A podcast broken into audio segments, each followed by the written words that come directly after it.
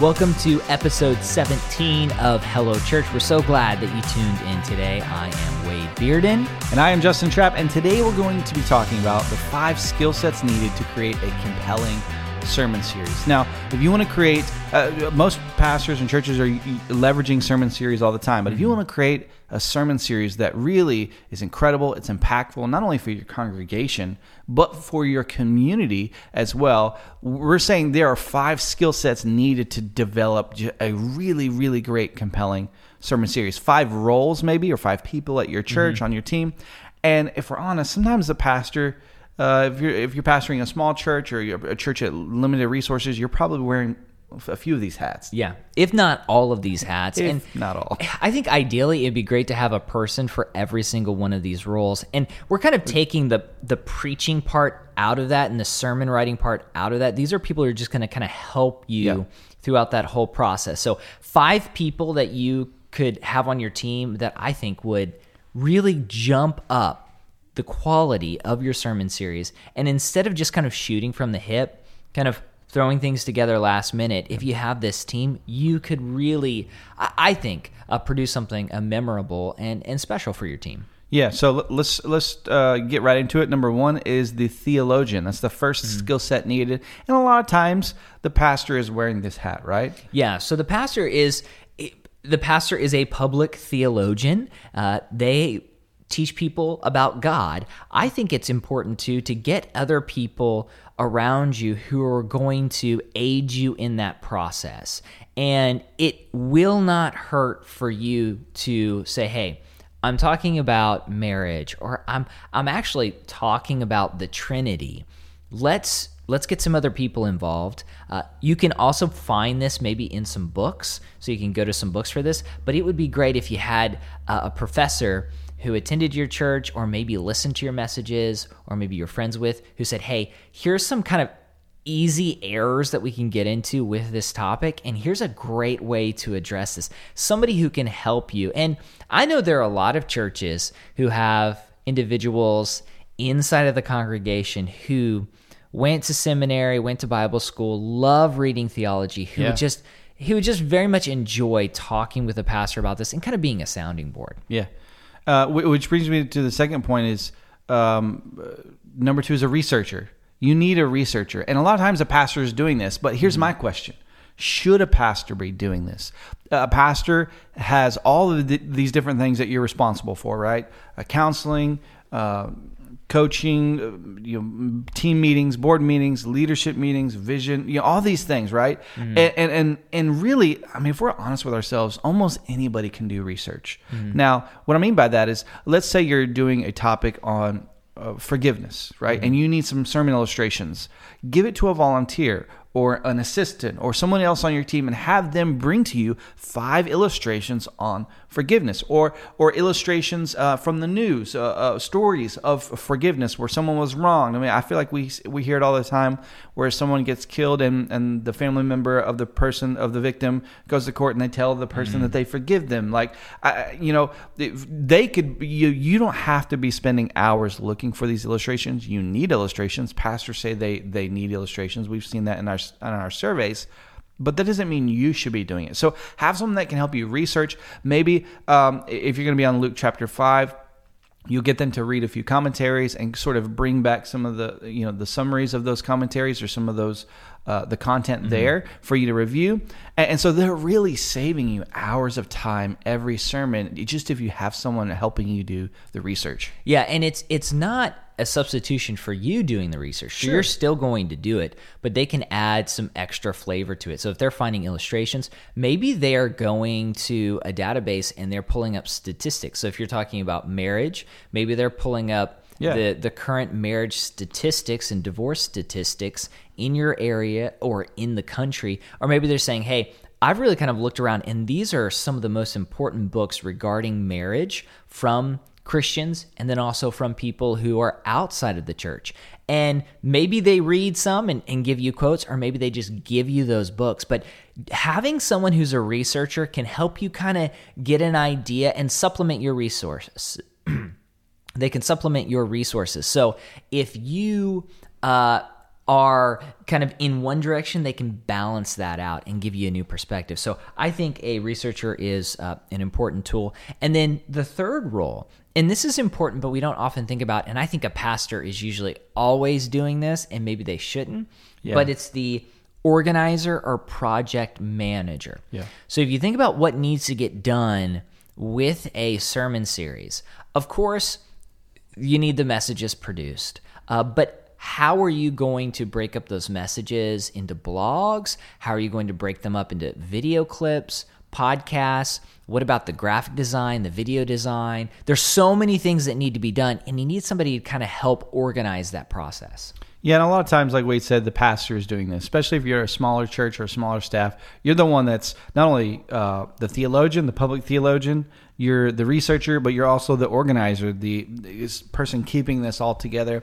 And it would benefit you, right, if you were able to focus on the presentation, um, the the writing of the message, and and not so much the organizing. I know for me, I, I'm not typically a great organizer, so I am the beneficiary of when I have other team members that can help me uh, keep all those details right together and, and in a, and in a fashion that's easy for me to read through quickly. So Yeah, and, and something like Asana could be good. It's a project management system, and you could even uh, dictate what needs to be done and have an assistant type all that out and set due dates so that it's all in order. Because here's what happens in meetings. We get together and say okay we're we're going to do this sermon series on marriage and i'd really love to reach out to the community.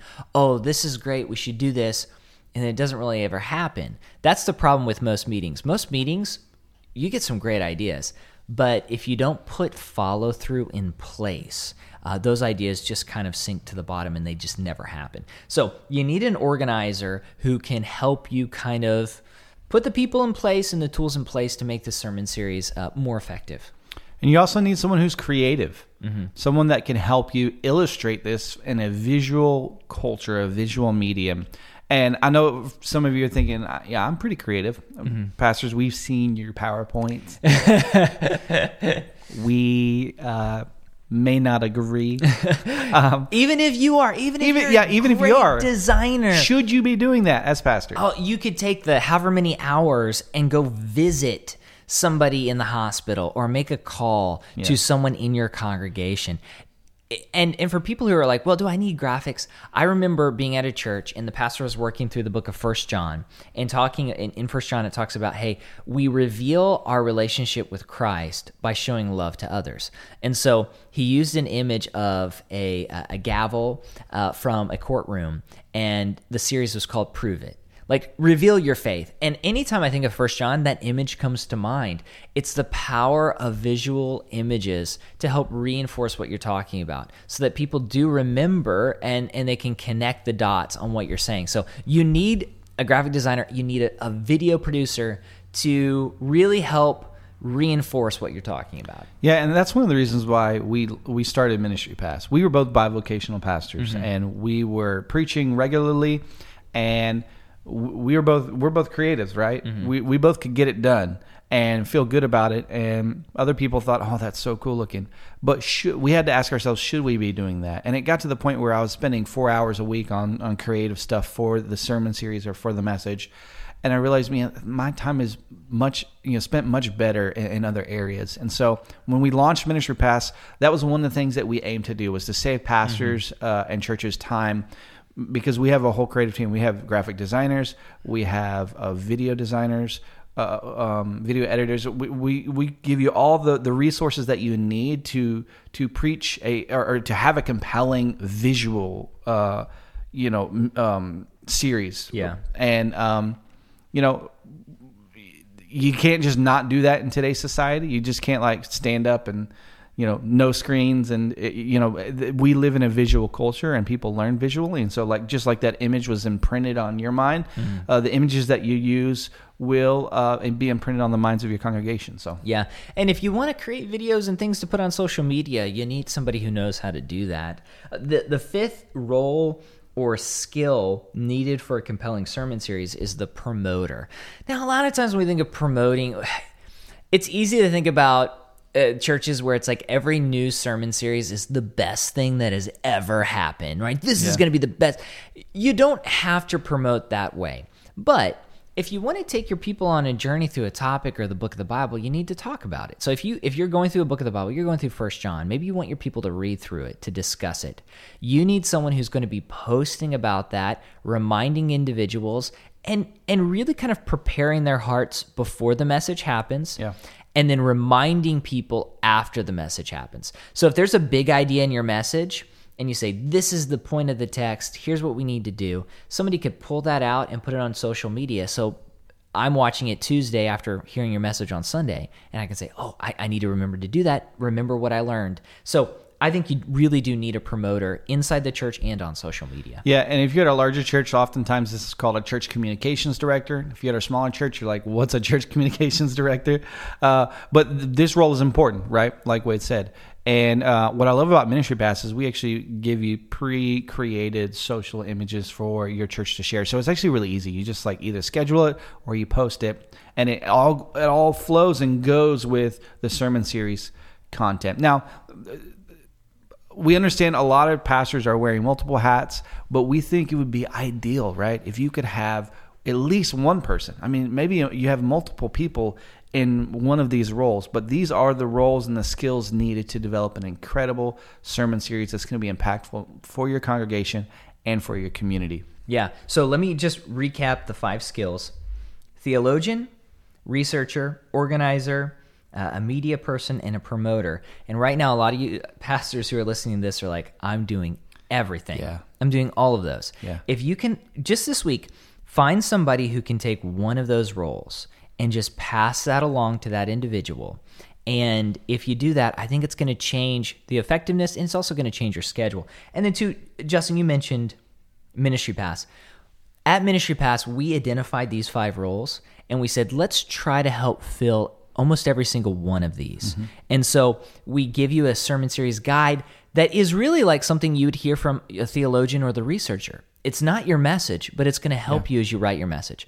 We provide media graphics, things that you can use to promote your series. And then we even give you outlines for your series so you can know how to put that together, how you can organize your mm-hmm. system, ideas for really just applying the message in service and out of service. So, if you need some help and you say, "Hey, I've got some people who can help in this area, but I but I need some assistance in other ways," uh, I would encourage you to check out something like Ministry Pass, even if you don't use Ministry Pass, something else that can help ease that load because I think that's so important for you as a pastor to spend more time uh, writing your messages, uh, uh, honing your gifts as a communicator, and also being the pastor to the people in your church. You want to pastor them. And graphic design is important, but if you can if you can use Ministry Pass or someone else to do that, that just gives you more time to pastor, and I think that's uh, that's vital. Yeah, give yourself the freedom not to be to be a pastor, but not to be a graphic designer. So uh, I think um, having others in this process will help you, or using something like Ministry Pass, like Wade said, is really going to benefit not only you but but your church and your team. Uh, that's all we have for today's episode. You know, I'm really excited about our next conversation, and it's uh, four sermon outlines or or mm-hmm. sermon structures, right?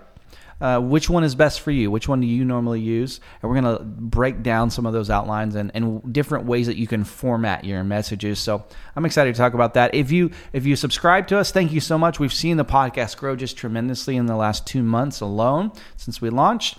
Uh, if you, you like what you saw today or what you heard today, whether you're on YouTube or listening on a podcast, make sure you subscribe so you, that you can get those notifications. And we're producing stuff every week. Yeah, every single week, and it's exciting to uh, put this content out there, and hopefully it'll be helpful for you. Make sure to share it too if you could share this. I know a lot of pastors are a part of Facebook groups, so if you can, find an episode of Hello Church that you've really just enjoyed and post it on one of those groups and say, hey, I really like this podcast episode. Hopefully it'll help you. And if you do that, I, I think uh, not only will it it help the podcast, but hopefully it'll help some of your friends who are doing that hard but in very important work of ministry. Thanks so much again for listening to Hello Church, and we'll catch you on our next episode. Thanks, guys.